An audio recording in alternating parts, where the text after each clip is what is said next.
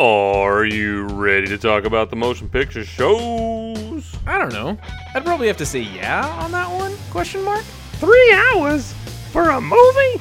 Welcome to Football Day. I needed this thing to end quick, fast, and in a hurry. Is it though? Is it a good movie? Yes, I think so.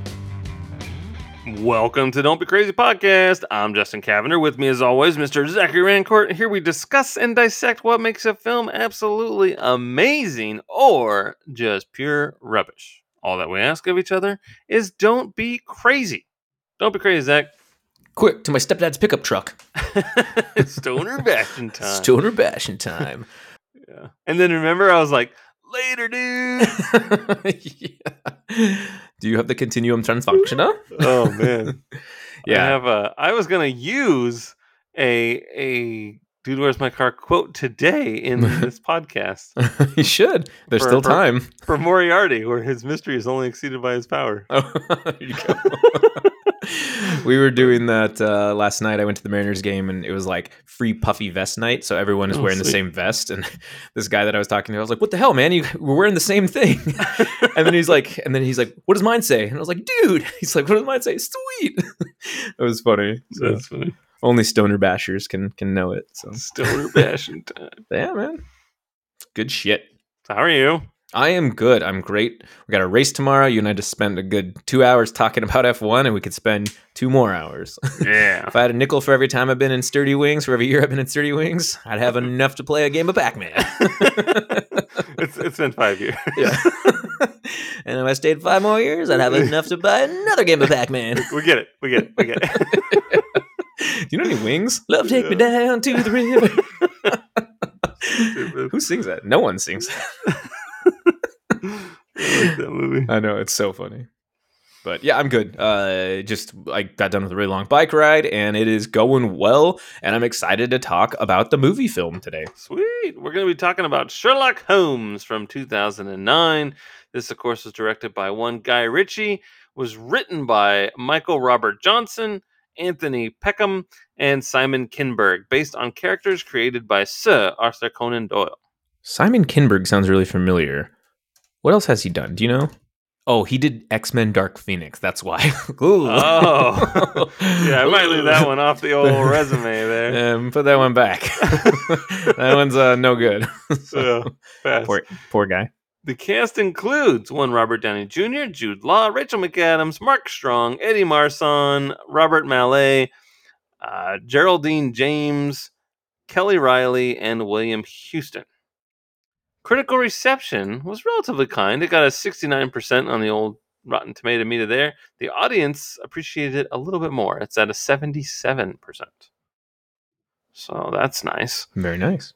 Uh, let's see. Shubhra Gupta from the Indian Express says, Watch it by all means for a dazzling visual feast, but be warned, this Sherlock is more show than tell. So there you have it. John Williams from Little White Lies says, It's everything you want from a family holiday movie, but not worthy of the world's greatest detective. So there's that.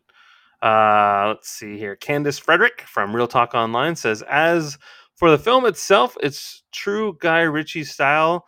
It was all over the place with the craziness, but if you can set aside your ima- your image of Doyle's Sherlock, you may enjoy this a little more.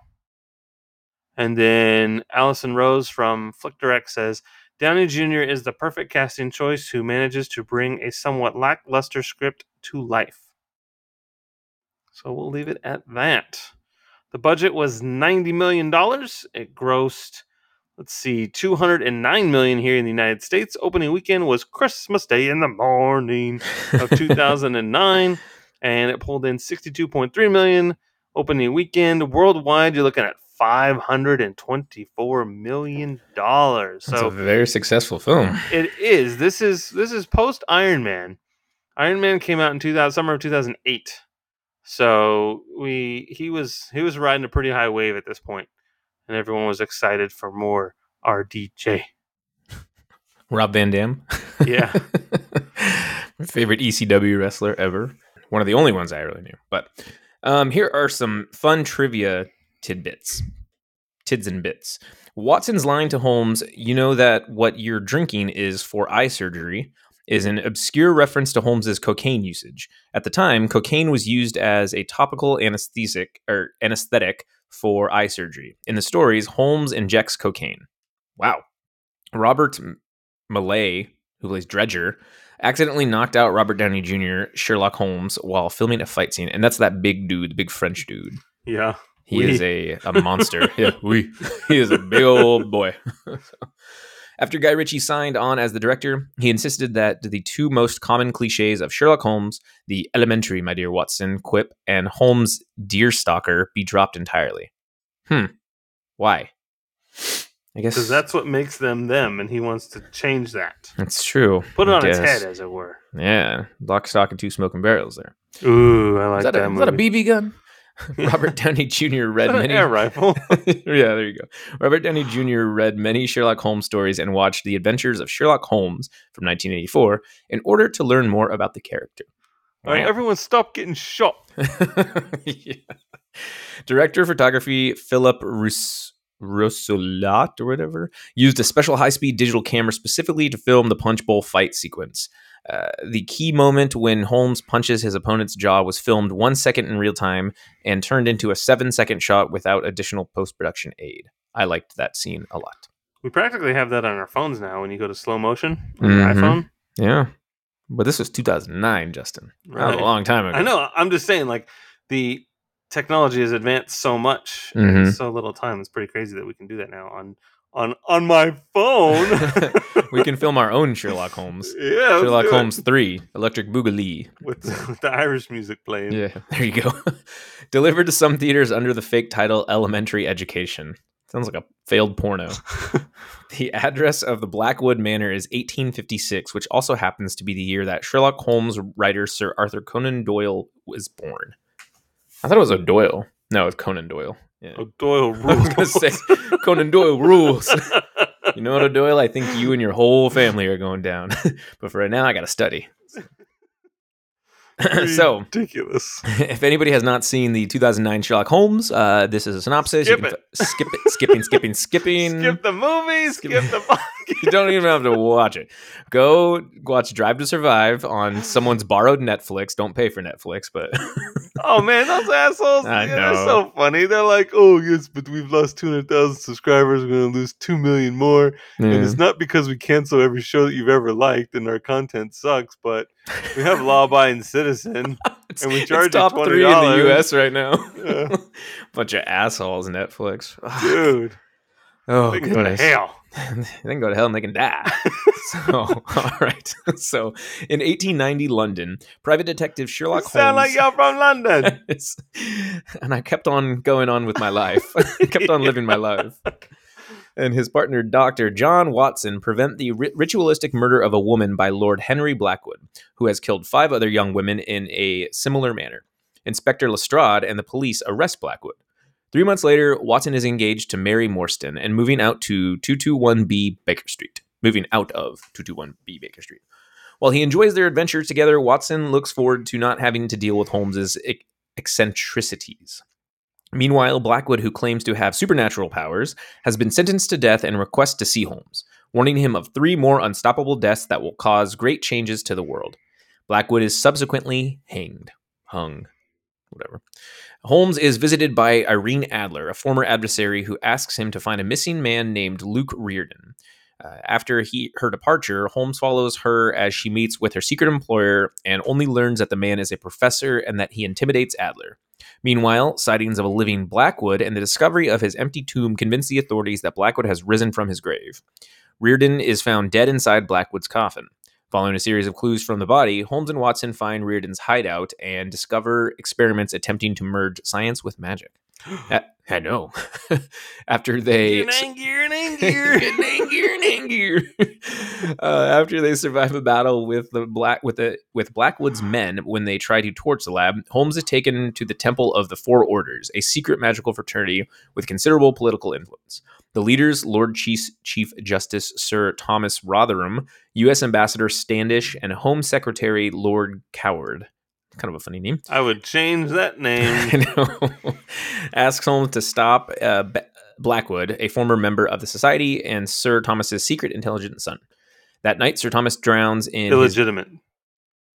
Oh, what did I say? Sir oh, Tom, shit. I don't know what you said, but Oh. Sir Thomas is Sir Thomas' secret secret- illegitimate. Illegitimate son. My bad. That night, Sir Thomas drowns in his bath as Blackwood watches, and the next night, Lord Coward calls a meeting of the Order. He nominates Blackwood to take command in place of Sir Thomas, and Blackwood reveals himself to the group, explaining his intention to seize control of the British Empire and reconquer the U.S. Standish attempts to shoot Blackwood, but bursts into flame when he pulls the trigger of his gun, falling out of the window to his death. Lord Coward issues an arrest warrant for Holmes, causing him to go into hiding.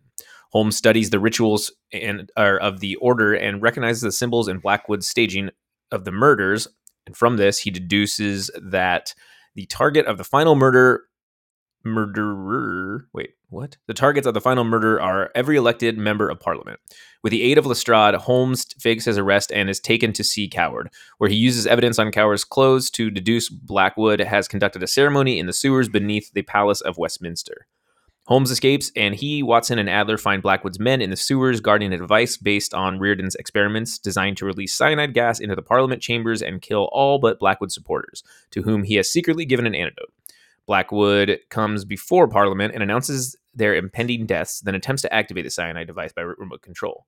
Adler is able to do- deactivate it with a controlled explosion. by the twelfth ding dong of I the know. bell. I know. Blackwood flees Parliament and sees Holmes chasing Adler, who has taken can- a canister of cyanide from the device through the sewers and pursues both to the top of the incomplete Tower Bridge.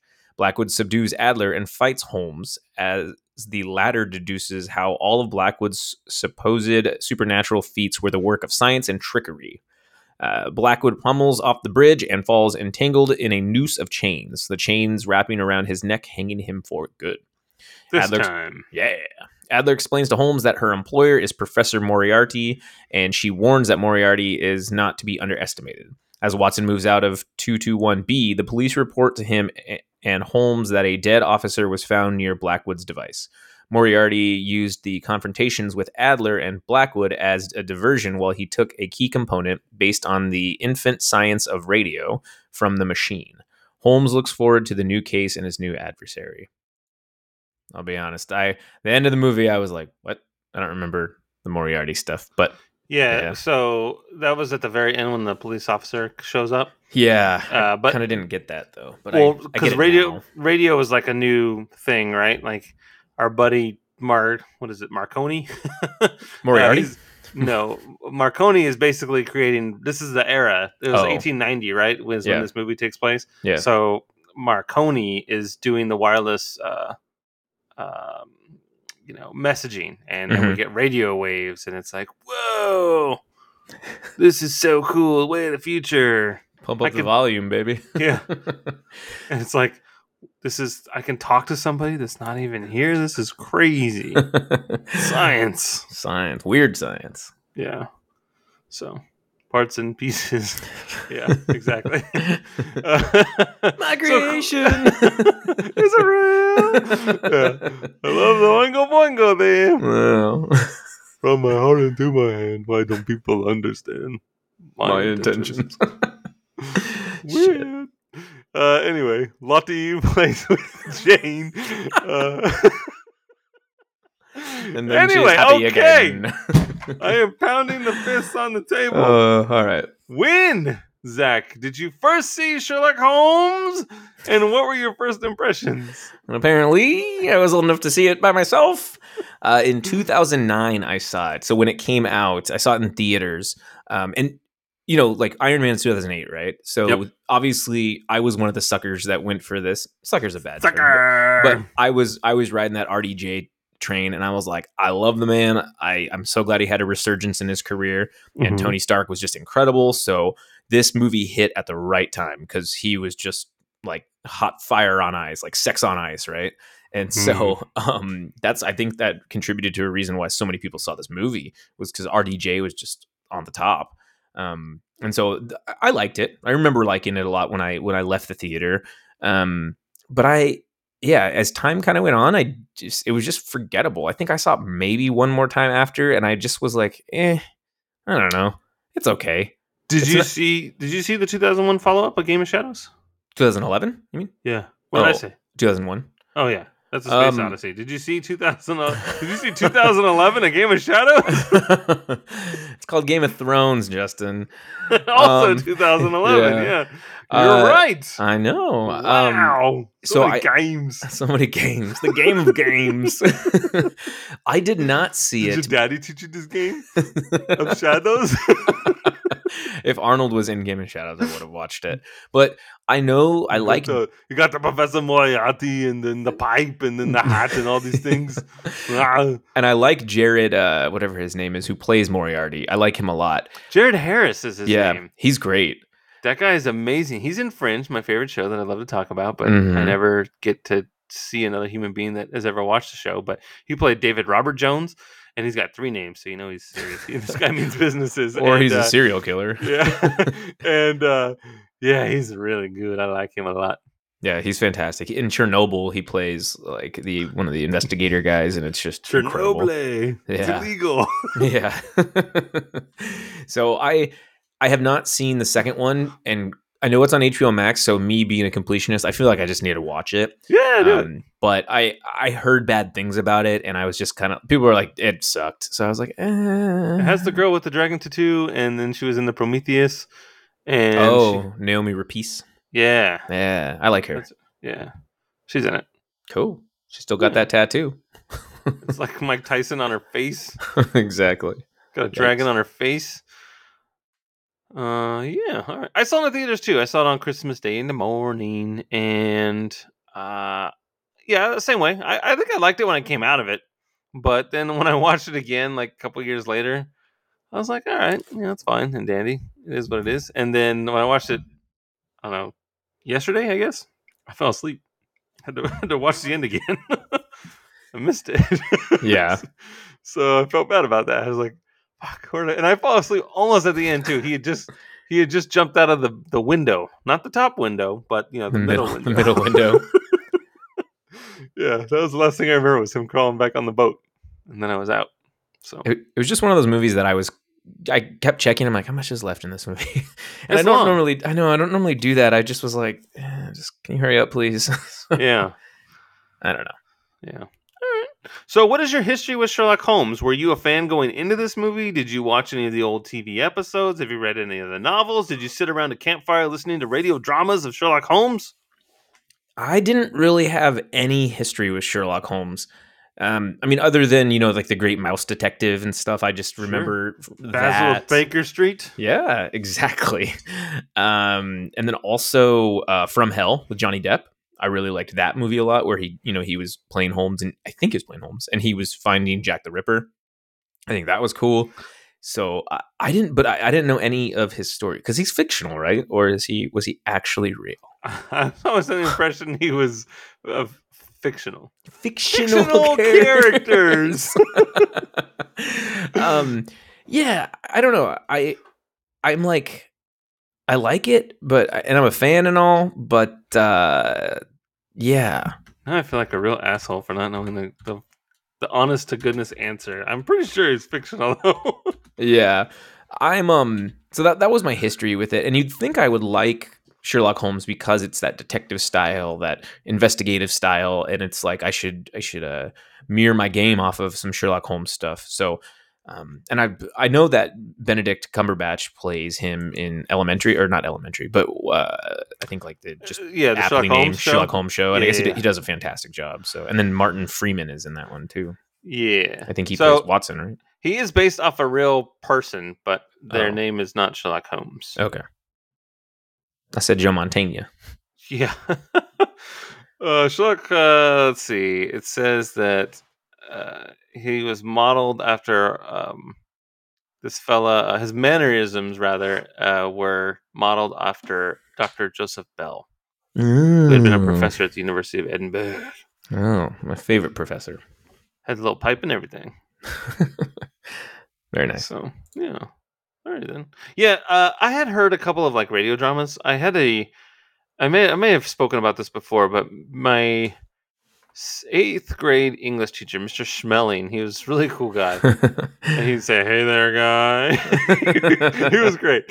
He uh, he was really big on radio shows, and so that's how I, I knew what the Shadow was because he had these old tapes of of the Shadow when it was on the radio, and uh, these fun little radio dramatizations, rather, and it was basically just to kind of hone in our listening skills. So we would listen to the radio show, and then there would be like a test, kind of on you know answering. If you listened to what was happening, you would totally ace this uh, test. Mhm. And you had it in front of you the entire time it was playing, so you could read the questions ahead of time and just kind of listen for the answers.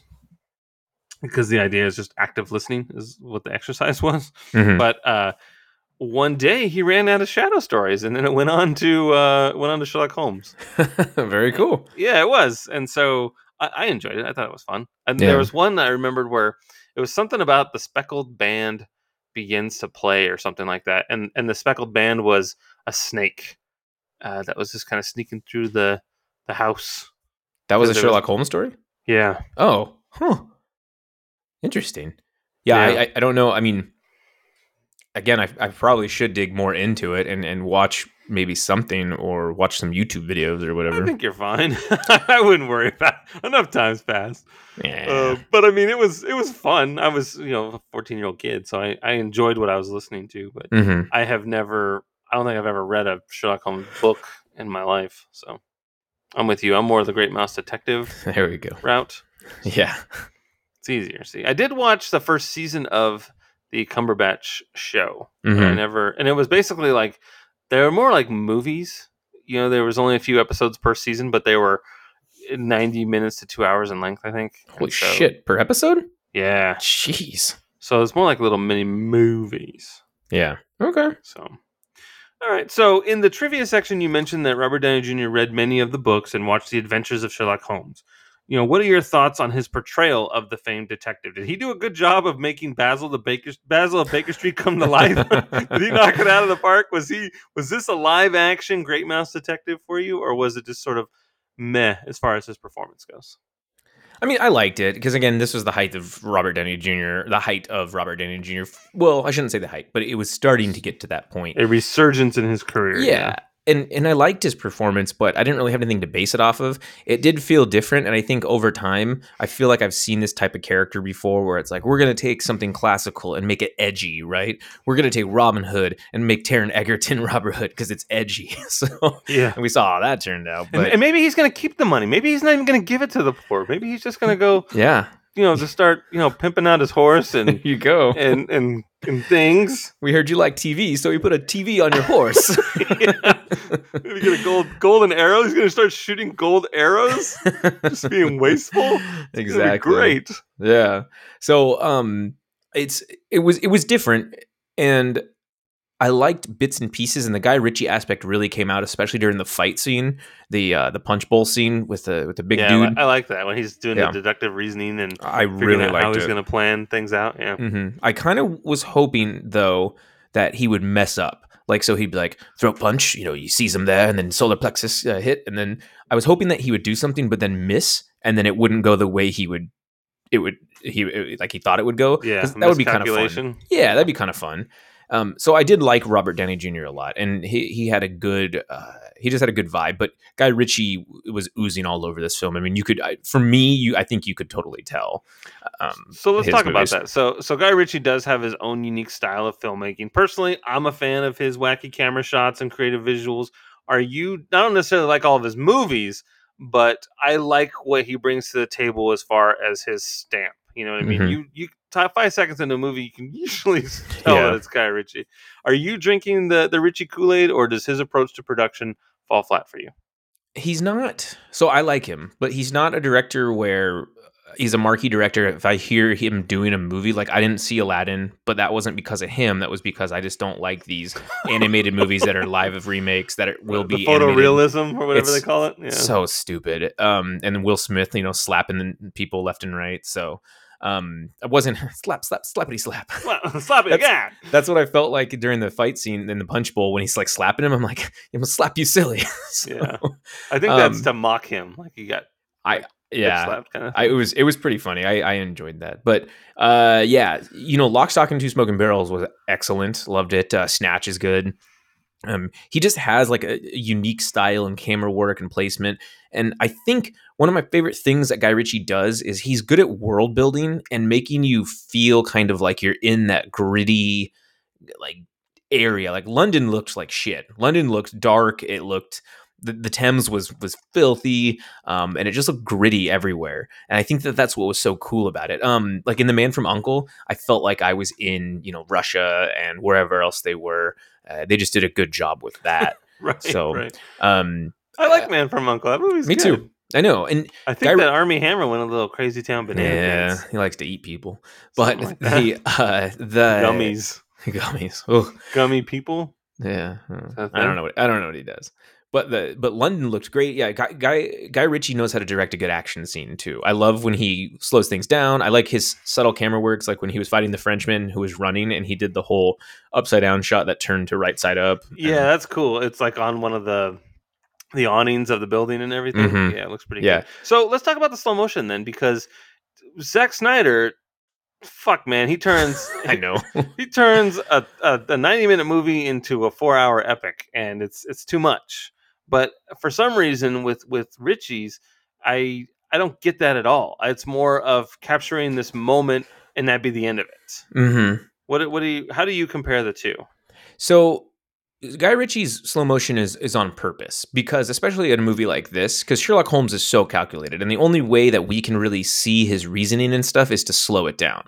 Um, and it makes sense. Like even after Watson gets uh, exploded by the by the bomb, you see yeah, you see him. yeah, you see him run, and he grabs a box. And like, what's he gonna do with that? Oh, that's why he grabs it. So like that slow motion makes sense, right? But Zack Snyder would be like, hey, fast paced action scene, and then random slow motion for some reason, and right. then back to fast pace, and then random slow motion. You're like, I don't get it. I, are you just trying to emphasize things?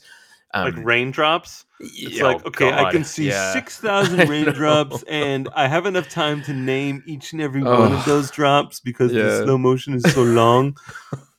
it just it's his. He doesn't use it like as a as a tool. He just puts it in there. But Guy Ritchie uses it as a tool to really enhance the film. I think. Um, I don't remember slow motion from Lock, Stock, but the I very beginning when they're okay. running from the police and oh, they have okay. the suitcase with all the the stolen uh, bags of goodies. They have like these loot bags. Basically, you pay mm-hmm. twenty quid or whatever, and you get like a watch and a necklace and blah blah blah. And then the fuzz come and it shows them running, and they slide down these stairs, and it's in slow motion. They drop the briefcase that has all of their wares that they're peddling, and it looks really really cool. Yeah. So in that sense, see, like that's cool. Um, and the Snyder stuff is is still good to look at at times, even with the slow mo. But it, he just uses so much of it, Too especially much. the Snyder cut. When I'm like, why are you doing this? Why are there so many slow mo scenes? It just, it's I, I, I get it. I mean, I know it's it's his thing he likes to do and playing Hallelujah and yeah, I he's got to get rid of that song, man. I know he needs a new person to pick songs for his movies. I hate every song that he ever uses in his movies. It's so bad. He likes the Tom or not the Tom Waits. He likes uh whatever the dude's name is, but yeah, oh, Jesus, Leonard or Leonard Cohen. Leonard Cohen. Yeah, I just, I mean, man, I don't know what his deal is, but I, I, I would prefer Guy Ritchie films over Zack Snyder, honestly. Yeah, I think I think I agree with that. I mean, there are a couple that. So I mean, I won't lie. I really like Man of Steel, and I really like 300, and I even like Dawn of the Dead. I like those three. Those are good choices. Very much. Yeah, I agree. But and I like them for what they are. And I and I don't know. I'm sure anybody probably could have made those movies, but I really like how they were made. and what at if, the time with 300, it felt more like this this ballet of action sequences, and it felt warranted. Mm-hmm. But then I it was after 300 where he's like, dude, I, I'm onto something with the slow motion. It made sense in 300 because it was 10 billion guys versus 300 guys, and it was cool to see this epic battle happen. And and I don't if he never used slow motion ever again, I would have been 100% okay with it. I think mm-hmm. it should have just been for the effects for 300 and that that be it. But whatever. I, I agree with you. So, um, I'm gonna skip around a little bit because you mentioned the way London looked and Guy Ritchie's world building, do you where do you land on period pieces? Do you generally enjoy them? Or are you here for all the costume, set design, and pageantry, or is it a case by case basis? Um, you know, I was thinking about this one and I started I just googled like best period piece films. I'm like, "Oh yeah, I like that, that, that, that, that." And so, yes, I like period piece films. I think it's fun because yeah, the costume design is incredible. And so for example, like some of my favorites that I've seen in recent memory or just ones that I saw off this list or off the top of my head, Portrait of a Lady on Fire was absolutely gorgeous. The Favorite, the costume design in The Favorite was incredible. Schindler's List, um, Apollo 13. Like Apollo 13, I really felt like I was in you know the 60s or 70s i guess is when it was. Um, and you just kind of you had that whole you know white bread vibe that they had going on at nasa. So it was very interesting. Um, argo same thing. I really loved argo a lot. Dunkirk dunkirk made me feel like i was trying to get off the island or off of the the, the beach with all of them. Um, titanic and then jojo rabbit so i think all of those were were just really good period pieces um, and i I enjoy them. I I would say I haven't found one that I don't l- not like really. Um, there's Mhm. some that might be a little longer. Like I love Kubrick, but I, I don't want to watch Barry Lyndon because it's like a four hour movie. But it's a lot of people say it's like his best film, and that's definitely a period piece. I can appreciate all the work he did for it. I mean, the costume design was out of this world. Uh, the lighting was all done by candlelight, and it's just really, really cool. Um, but uh, yeah, I'd, I'd say I'm a fan for sure. Mhm. I mean, I definitely, for the sake of this movie, I you know I really like the Victorian era of London. Mm-hmm. I liked, uh, you know, it's after the Industrial Revolution, so we do see machines and chemical manufacturing plays a big part. You know, there's steam powered ships, there's pollution. It's it's industry for crying out loud. yeah, Like, it's I a really, gritty. It's a gritty movie, like what Yeah. he does normally. I dug it. I I was it was a very ugly place, but I was excited to be a part of it. Yeah. which I which is rare for me when it comes to period pieces. I tend to not really enjoy them, but I also think of a period piece um, as more like Pride and Prejudice kind of thing. You know, I see like, what you mean. Yeah. uh, for me when only because like like for Argo, yes, of course it was made in you know the the the 2000s and it is taking place in whatever 1979 or 1980 or whatever. So yes, it's technically a period piece, but when I was alive or my parents were alive, it's weird to associate that as a period piece when 100% it is, but I'm just more of the when when I think of period pieces, I do think of more like uh westerns or Victorian era or medieval times, uh things like that.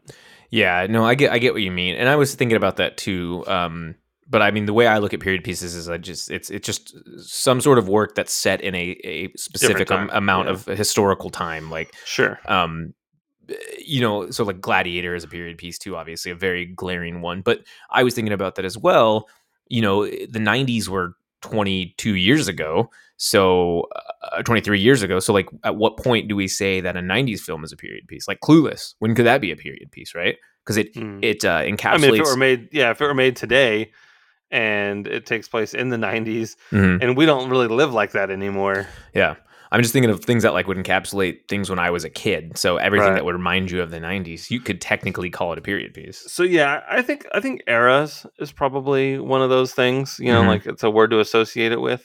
You know, you mentioned era, like white, yeah. white, white bread, NASA, right? yeah You know, this was a time when people had fucking milkmen delivering to their Yeah. house, and you know, white picket fences and and segregation, and meatloaf for dinner every night. exactly, it was it was a different time, Yeah. and so that that makes sense. yeah, totally. I, lo- I love a- that movie too. By the An analog world, really. yep, You know, exactly. pre-digital world. Yeah. I'm I'm a yeah, crazy. I was gonna do some bad religion vibes, but I decided not to do it. Um, so, in addition to Robert Downey Jr., this film features several A-listers, including Jude Law, Rachel McAdams, and Mark Strong. How do you rate their performances? And was there a character that you would have liked to see more or less of? I want to see more of Moriarty actually, but I did too, but we'll get to that. We'll get to Uh, that. so we'll get to that, Zach. Jude Law was great. I, I like Jude Law a lot. I mean, this should be called the "Don't Be Crazy Jude Law" podcast because we've done what three movies I think with him now, four movies maybe. We did The Holiday, we did Enemy at the Gates, we've done this. we were gonna do. I think that's Rocky. I was, I Creed, always, but I know, yeah. I always get them confused. Uh, and then we Willow. we were gonna do yeah, we were gonna do um uh como se dice uh fucking Road to Perdition. Yeah, he's a bad guy in that. I movie. know, which is weird because he's not really a bad guy, other than I guess he was a bad guy in uh, Captain Marvel as well. Um, but I Oh yeah, I forgot lot- he's in lot. that. I think he's great, and so he he just he was the yin to the yang for for uh, Holmes, and even though he's like, I'm leaving, man. Like we have a shitty relationship, but I also love you. It's it was very toxic, and and I love the scene when when Holmes and Watson are sitting on the couch after the surgery, and he's just they're both not looking at each other, and he's like, you know, I didn't I didn't think you were gonna make it, sort of thing, and he wanted to tell him like, hey man, I love you, but he was just going about it his very odd way and i thought it was great. So they, they were awesome in it. Rachel mcadams and, and mark strong were fine um, mark strong when he plays a villain i feel like he's the exact same villain each time. Love the guy. Love he's fantastic. Same thing with rachel mcadams. I think she's fantastic. I was just kind of like meh for their roles. Um, and with strong like i never got scared of blackwood lord blackwood. I kind of forgot he was even the bad guy at a certain point because i was just trying to solve the mystery so. Yeah, he kind of well. So I love Mark Strong, and he's got this gnarly little snaggletooth in this i know movie. he does yeah. Um, but at the beginning, when he had like that crazy glass like blade, I thought that was really cool, was and inventive. yeah But you know, we didn't really get any more of that. But I liked. He I only liked had one. s- He only yeah. had one, Justin. And that's one of those things where if you set it down, you might be like, "Shit, where'd I put that thing?" I know. keys. Where are my Nobody keys? move. Has anyone seen a really thin glass needle that can probably kill you? uh, yeah, no, I'm, I'm with you on that. But um, yeah, I like Rachel McAdams too. I think she's great. Yeah. she's she's good people. But yeah, Mark Strong, he's he's a badass. He's so handsome. I like looking at him.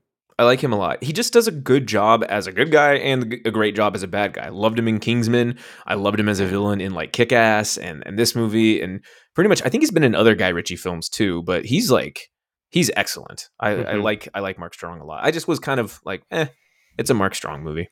Right, right. So let's talk about that. So while Lord Blackwood is the antagonist of this film, Professor Moriarty is the ultimate big bad. He's shrouded in mystery. His mystery is only exceeded by his power. Um, and we're meant to fear him. Uh, this is an obvious tease for a sequel. Does this approach work for you? Like, what happens if the movie's a flop? Then we don't even get a Moriarty story. So uh, it, can, it can be quite the gamble. And uh, it's it is it is it a criticism for films to to play it safe and have the hero and arch nemesis duke it out in the first film, or is that the smart play? You know, which which do you prefer? it's I don't know. It's it's definitely a move. I'll give him that. It is. It's a vibe. But the thing about it for me is, I just told you like I did. I didn't know who Moriarty was, and so when she's like Moriarty, and I was in the theater and people were like, "Oh," I'm like, "Who the fuck Dun, is dun, Moriarty?" dun. I. I'm like, "Who the fuck is Moriarty?" I was like, That asshole with the chalk on his jacket. I know. I was like, did I miss something? Because there's so many confusing names in this. Was he the was he the, the ginger haired guy, the dwarf, or whatever they said? like, I was, I just didn't, I didn't get it. And then my buddy, who I saw, he's like, oh yeah, yeah, Moriarty, like, and so he was excited. Yeah, he's like about- his Joker. He's he's like uh, Yeah. the Joker to his Batman kind of. yeah. And then in 2011, you know, for Book of Shadows or whatever it's called, Blair Witch Two, it's it's um, I was like, the game's a foot of shadows. yeah.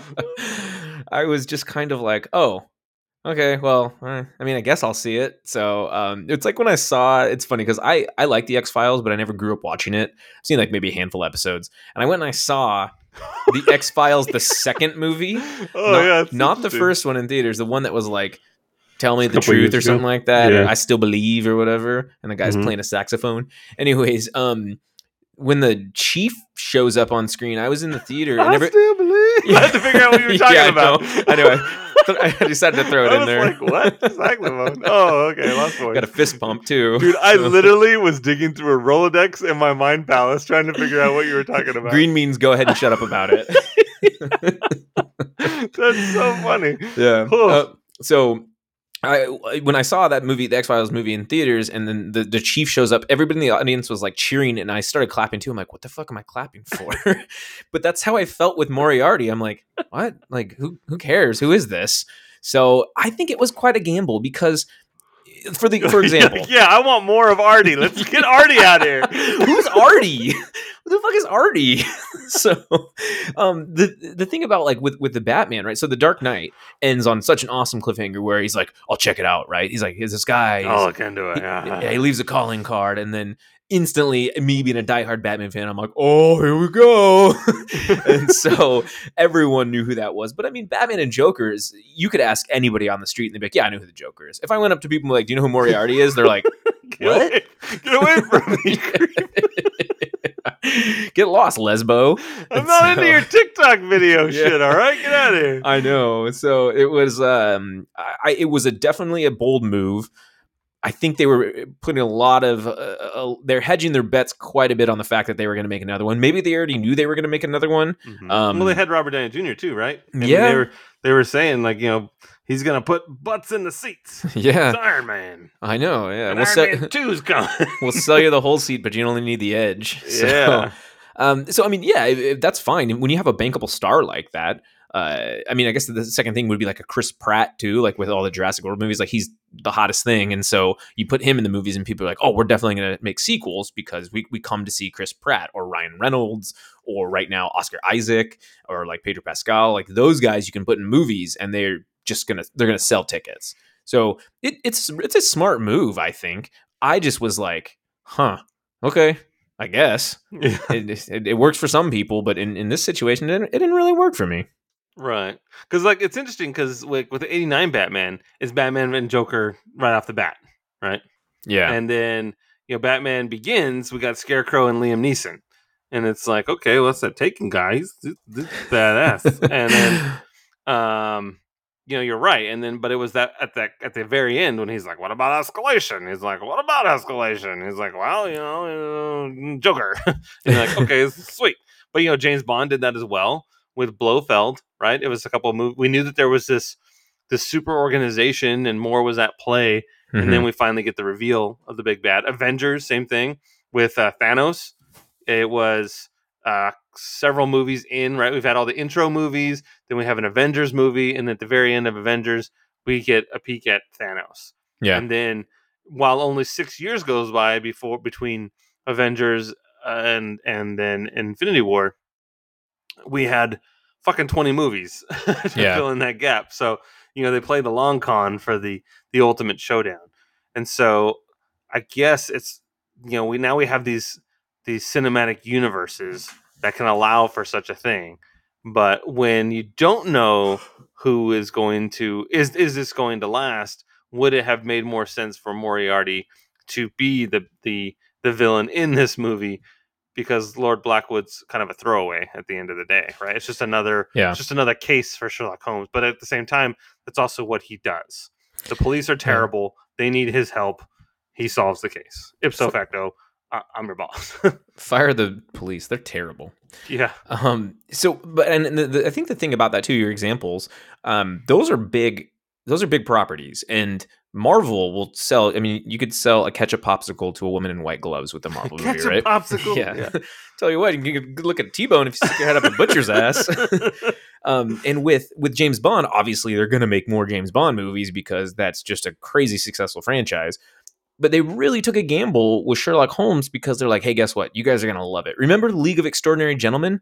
I hated that movie. Yeah, exactly. People were like, hey, folks are going to love this movie because it's these extraordinary gentlemen and there's a league of them. But we have one like woman a too. Yeah. but they're going to be based off of uh, literary like, you know, fictional ca- fictional characters Yeah. and um, it completely bombed. So luckily, this one didn't bomb, which is why they made the next movie. Um, but Right. it, it, it is a major gamble. It's it's it's risky to do, and I, I'll applaud them for you know having the cojones to do it. But boy, that's uh, you know, a little too big for your britches there, Buster. hmm Yeah, it is. It is always fun to see how that's going to play out because, like, even Spider Man against Green Goblin, you know, in two thousand and two, you know, Yeah. I mean, Spider Man obviously has a rogues gallery. Uh, I think Green Goblin's up there pretty high. Venom would probably be the one that everyone's like losing their shit for, and wouldn't you know it, Spider Man three was not good. Terrible. so, but I mean, you know, so there was some lead in, you know, like, oh, hey, oh my god, like the first time we saw him in the black suit in the trailer, you're like, oh my god, it's happening, this is crazy. So I Mhm. mean, that did get some some lead in time. But uh, just thinking about you know you you know just mentioning big names and having you know Jack Nicholson be the Joker. I remember that being like a big deal, and this is so crazy. And then Batman, and then they fucking kill him off at the end of the movie. I know. Like, what the fuck? And it's like we can only go down from here at this point. So yeah. it is it is uh, they they gave themselves an uphill battle with that one. I found it interesting. So Yeah, absolutely. anywho, um, let's see. Do you do you actually have any favorites where the hero and the arch nemesis fought to the death in the first film of a franchise? Do you mean like actual dying or just they yeah, like, like, how fought? like how like how Batman and Joker fought on the building and then Joker fell and died and laughed about it. So I would definitely have to say that Batman '89 is like the first one that comes to mind. Um, the Matrix too, uh, the first Matrix, I would say. We, but with that though, too, they weren't necessarily banking on hey, we're going to make sequels, but just to see as uh, if you look at st- take a step back and look at it as a whole. I mean, he fights you know Agent Smith, and that was incredible. It was fun to see, and he kills him for lack of a better term. Um, so that was great. Princess Bride, but but, it, but that ends with the phone call, him saying like, "Hey, I know you're in charge, and that's Yeah. fine, but check this shit out. I can fly." Click. yeah, and then it's like plays the the Rage Against the Machine song. But yeah, eh, but even if even if uh, they did not continue to make movies, that was a very hopeful ending. Like, oh my god, it's about to go down. I can't even imagine what's going to happen next. Assuming something does happen, Mhm. you know that the computer, the machines are in a lot of trouble. Yeah. He's uh, kicking ass and taking names. Yeah, Uh, the Princess Writing Bride, when you get to see keyboard. Inigo fight uh, the guy, the guy who killed his father. man. Yeah, Yeah, I think that was great. It was a really good payoff, and again, also a contained movie, but still, it, it was just cool to see that actually happen. Um, Superman movies, like so, you get Gene Gene. Uh, I almost said Wilder. man. Gene Hackman as Lex Luthor, and, and Superman and Lex are like the peanut butter and jelly, or uh, peanut butter and pickle combination um, that would be for any type of comic book lore, right? He's like one of the greatest villains of all time, and so it's really cool to see him in the first film, and you're like, oh shit. They are not starting with a B villain. They are starting big. And you said Green Goblin and Spider Man. That was a huge intro. Um, they could have easily picked Kraven the Hunter or Rhino or something, but they picked a really good villain. Bears. Yeah. Rhinos. Rhino. Look when he does rhinos. the horn. We've Yeah. been quoting a lot of Jay and Silent Bob Strike It's Back good. It's good. because I love animals. so, um, and then I also said Gladiator uh, when he fights the Commodus. It's uh, it's it's fun that he gets to actually fight Commodus. Yeah. He's like, he- I have I have other virtues. Like, I like to kill people. He's a bad dude in that movie, Joaquin. So Holy bad. crap! So that was a real good. I, I would call that his arch nemesis, and it's good to actually see that happen. Um, but in terms of like franchises, I can't really think of any that uh, would have that combination of the hero fighting the, the main the main enemy in the first one. yeah, Batman was pretty much the one that did it, man. Yeah, It was it was a big deal. that was a huge deal. And it and Yeah. to, to kill him and to change the origin story of it too like you know he's he's the joker's the one who killed bruce's parents. I mean that was they took a lot of risks with that. And you know michael keaton himself casting him was huge. People were like you mean the mr mom guy? Yeah, this is gonna be weird he's a but comedian. yeah. And then he knocked it out of the park. And he's like you want to go nut you want to get nuts? Let's get nuts. Then they go to the store and buy nuts. they buy nuts. Cajun nuts. Spicy ones hazelnut, yeah. macadamia nut.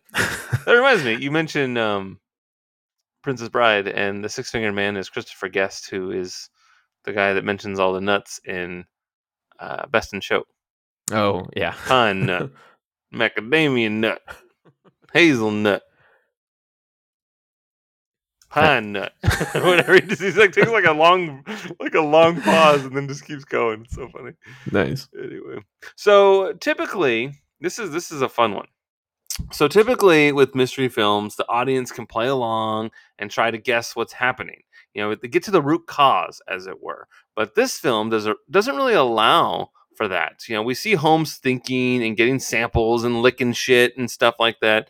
You know, he's he's he's exploring crime scenes, but we're never really given any extra information. And and most often we're just presented with with nonverbals. We see he's thinking, uh, but we, the audience, don't know what he's come up with until he finally decides to share that information.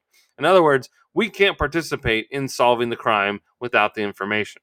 And and I want to know what your thoughts are on this form of storytelling. And I only ask because you, Zach, are a professional fraud investigator, and you are, you know, your results are based on a collection of facts.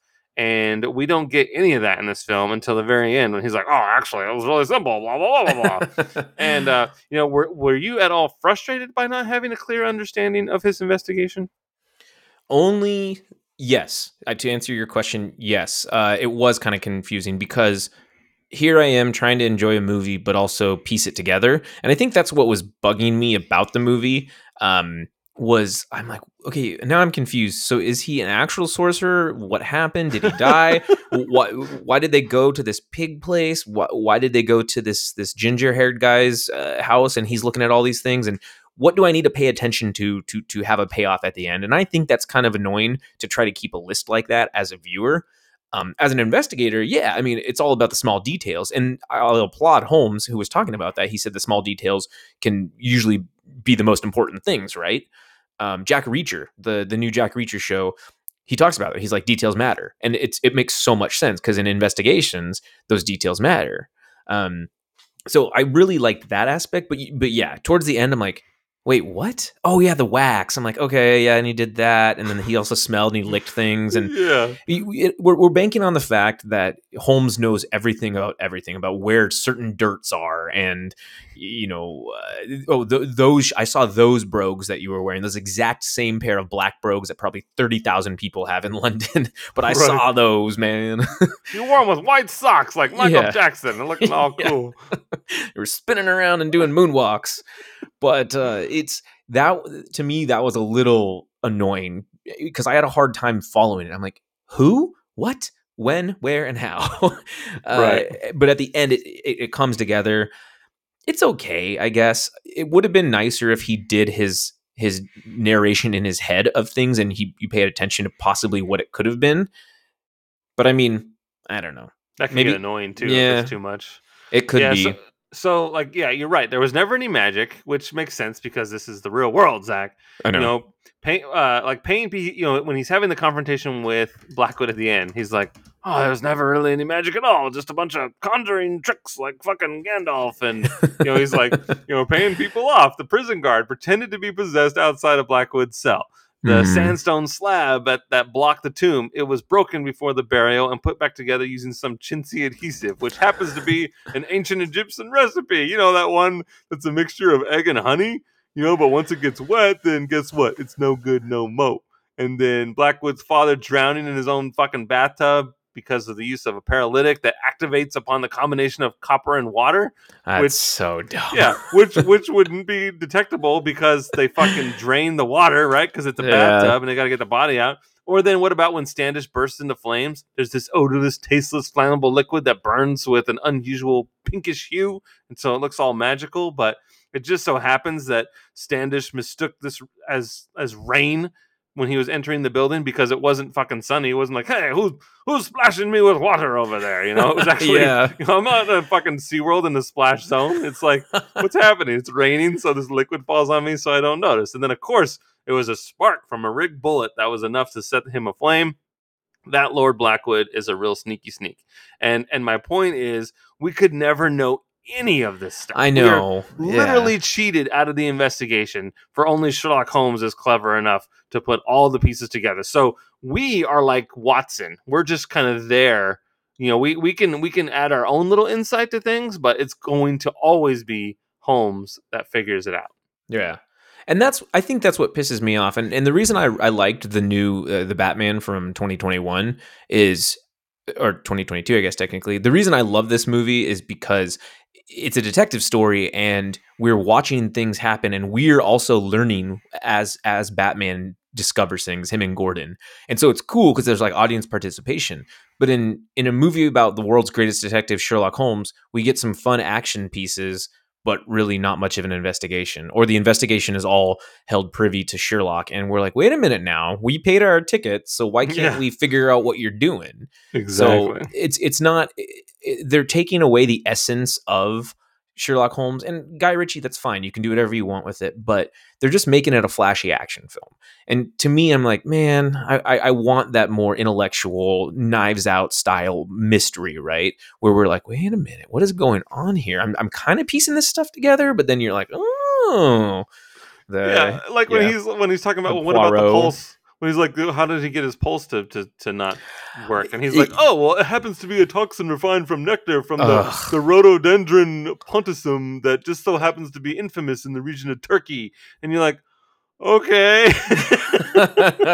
you just happen to know about this nectar in Turkey? Give me a break, dude yeah. and I'm just like, oh, I can't, I can't right now. So that I when I was watching the movie, I'm like, I bet Zach is gonna hate this movie because he can't play along with the investigation because we as the audience have no idea what the fuck is happening. There's, there's, it's impossible for us to know that that that was mad honey disease that was uh, impacting him.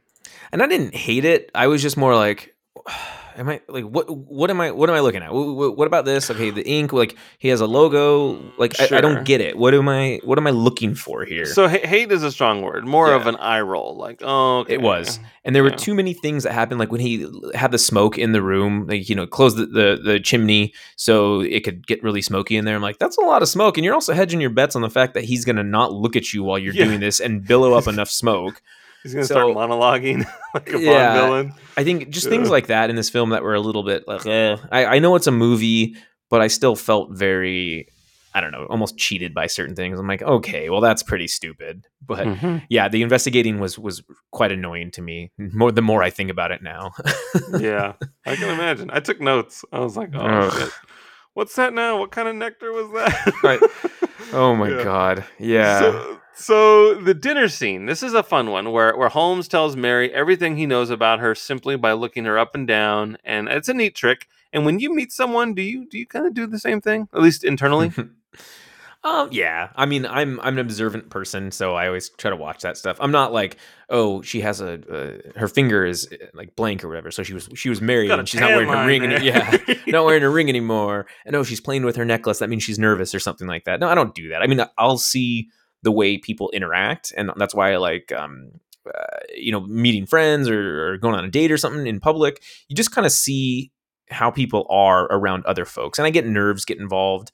Um, or distractions get involved, but you can really kind of feel a tick about somebody or the way that they speak or the way that they tell a story that might bring up something. I wouldn't be in the level that he was at where he's like, "Oh, you teach kids because there's ink on your ear and all that." I would never come to that deduction that quick, but I I mean, I can I can pick up what people are putting down pretty pretty quickly. So, I'm like the the Seattle Sherlock Holmes. Oh, I wonder what his thoughts would be on Mary. And there's something about Mary when her hair was up like that. I wonder if he would have been able to figure that out. you have cum in your hair. what baseball? yeah. I, I had a present. Are you yelling at me? Are you yelling at me about us? God, I love Keith David. He's so, good. funny. Yeah, Uh, no, I'm the same way. Because you know, we talked about how we did loss prevention at Target, and once I once I had the light bulb moment where I can just look at people's shoes and their shoes Yeah. tell the story. Yeah. Fuck, man, I was catching people left and right, and it's so Mm. funny how that works. Like shoes just tell a story, and I think that that's interesting. Yeah, I agree, and I think you're right. You can really kind of pick up uh, sort of like how someone where someone's been, or look, you look at their hands. You're like, okay, cool, their hands are real dirty or whatever. So maybe they, Like how a mechanic always just has crud under their nails. yeah, Like, hey, you're a mechanic, aren't you? exactly. Yeah. Um, or people who are real fidgety, or like maybe they were a smoker at times, or just I mean, people who are on drugs. You can you can pick up that pretty easily. Or I I can always tell when someone's drunk. I'm like, yeah, this person's drunk. Just the way that they're talking, or they're kind of slurring, or they're being a little too loud. You're like, this person either is like really happy or they're hammered. So yeah. um yeah I, I think i think i have uh, you and i both have a, that skill and I, I i i've been able to refine it over years just because i'm still investigating and stuff um, i'm not an expert by any stretch but yeah it's i'll i'll use it often i think Mhm.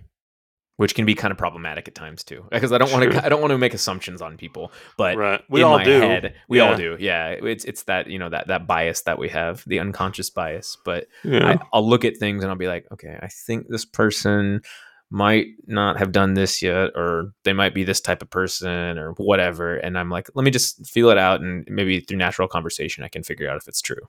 Hmm And because you know we're basing everything off of physical appearance, right? Yes. Yeah. and you can't you can't do that. You can, but it's it could be a bad idea. You know, uh, we were talking about you know how everyone's performance and everything, and, and Jude Law, and you liked him as Holmes, and, or not as Holmes, but as um, Watson.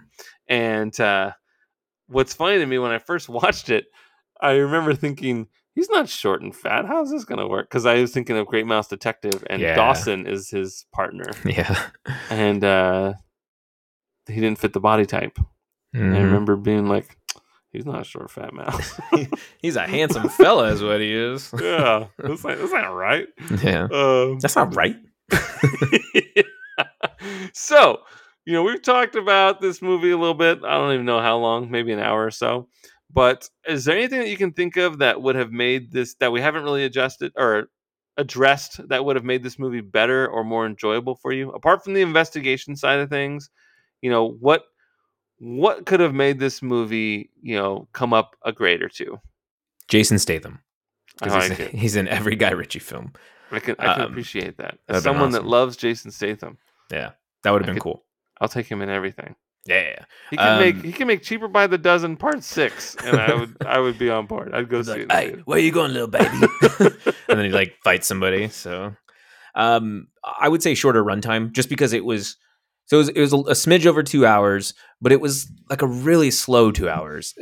I just was kind of like, man, where are they going with this? There's there's investigation, but like we were saying, we don't learn anything, and so it just felt like filler plot. And I'm like, is Rachel McAdams a bad guy? What's the deal?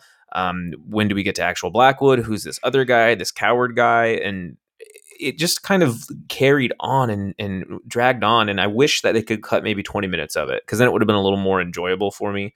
Um, I really did like the fight scenes uh, just because I like how stylistic they were.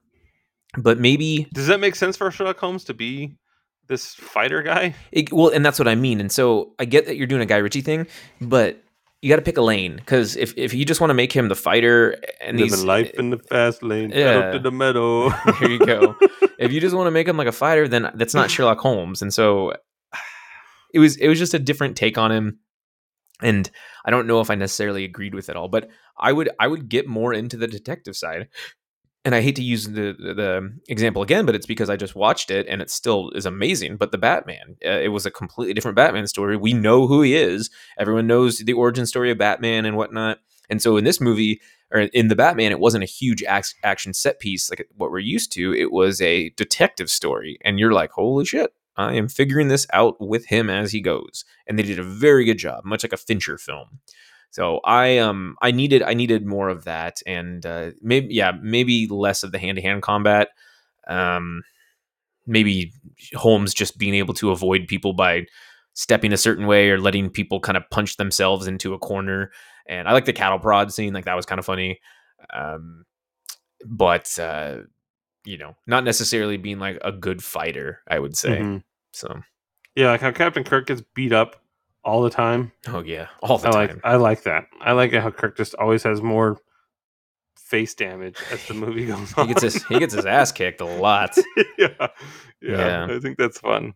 Yeah, I can or appreciate that. I like the whole Jackie Chan style, Buster Keaton style action where like Jackie Chan is obviously an incredible martial artist, but where it's kind of like lackadaisical and he like he'll fall backwards and a guy will end up punching a board or something and the board comes up and it hits him in the face and Jackie Chan does like I don't know, a cartwheel out of it and then nails fly at a guy's head. That doesn't happen. Right. But you know it's what like, I mean? It's like slapstick almost. Yeah. Yes, and that I think that's they could have done that with this, and I would have enjoyed it a lot more if they Mhm. made more of a slapstick approach, and uh, for for both of them, for him and Watson. But I don't know Watson's backstory. I know that he said he was in the in the military, so I mean that makes a little more sense why he can fight. But He's got a cane that's a sword yeah, and a magic wand. it's a sword cane. Yeah, they don't give those. They don't, they don't give. That's not great. They like to give out to everyone. I know. only this only the special people get those. he's, he's decorated. Yeah. Yeah. So, what are your uh, final thoughts on letter grade? Is this Is this a movie that you could see yourself watching again, maybe ten years from now, twenty years from now? Keep going. Thirty years from now. Really, you're done. You've seen all you need to see. uh, I don't think I need to see this movie again. It's even if it was on TV, I'd be like, uh, I don't know. It just kind of sits in the background for me. It's not bad, and if people like it, yeah, you're absolutely correct. It's just it's one that I'm. I just was so indifferent on it. I'm like, eh. and I think the more talking about this, I was like, I really didn't like how they didn't show us because that maybe that solved the reason. That, you know, we did a little investigating here where I'm like, why didn't I like this as much? And it's like, oh yeah, because it was such a a chore to watch the fucking thing. And like Moon Knight, we were talking about on, on the Discord channel about Moon Knight. I'm like, God, this movie, this show is such a chore right now. Yeah. I, I just don't want to have to piece it together. And but Or at least I have don't the pieces to piece it together. It's different when Yeah. you're not shown everything. Yeah, like, like the a lot of times in this movie when it was going back to why something is the answer it was from an angle that we didn't see. Like how the harness uh that's on blackwood and the hook uh that the that the the noose is being put on Mhm. we could have never seen that. So it's it's camera trickery you know? Yeah, tomfoolery. Uh, But so I would- I would say this movie's a B minus for me. Um, oh really that high i'm surprised I'm not gonna give I it a thought C. you were gonna. I thought you were gonna do a C. Well, uh, now remember, Maybe a C plus Zach, then. That's like the, au- 79. the audience, yeah, I was gonna say the audience was a seventy-seven percent. okay, I, yeah, that's I'm gonna go C plus then because that makes a little more sense. Yeah, the critics were sixty-nine. Sixty-nine. dude. 69, dude. Yeah. um. Oh, okay. I, uh, the reason I was just thinking C as like a negative grade, but I guess that makes It's more not. sense. C no, you're right. Yeah. Satisfactory. Yeah. Anything o- should be an S. anything over 75% is good. So yeah, I'm gonna I'll go C plus. Yeah, this one's a C plus for me because I don't need to watch it again. I'm fine. I still will probably watch the Book of Thrones, Game of Shadows, or whatever, um, because I feel like I need to. That way, I can actually give a formulated opinion about it. Um, okay. so, and then Jared Harris is great. So I guess we'll kind of He see what- is. what Moriarty does. Yeah, David Robert Jones. DRJ, RDJ, and DRJ back in action. I can appreciate that. Oh, My mm-hmm. goodness. Yeah, I'm. I'm probably a, a C. As flat out C. A seventy-five. there you go. That's passing. Yeah, it passes. Just I don't know if barely. he's gonna get into a good school or anything like that, but he's gonna go to community college. yeah, nothing wrong with that. Nothing. I went to community college. I loved it. When I went, it was eleven dollars a unit. I don't even know what it is now. Oh my god! Times that by like infinity, and that's what it is. Jesus. Won't say way. that's cheap. Um. Well, cool. That is all I got on the Sherlock Holmes. Sweet. That's all I have to say. Also, so thank you for listening to the Don't Be Crazy podcast. Had a lot of fun today, deducing everything down and uh, Guy riching it up again. Remember to follow us on Twitter at DBCrazyPod, at Edgy Armo, and at ZachDale60, where you can share your thoughts with us and we will discuss them on our show. You can even tell us what movie you think we should watch for our next episode, as long as it is The Last Dragon. So get your hands off my podcast. Make sure you subscribe to our show on Apple Podcasts and leave us a five star review. Please, please, please. Additionally, we're also available on every other major podcast app Spotify, Amazon, Pandora, you name it. Thank you for listening, and please don't be crazy. Thank you so much.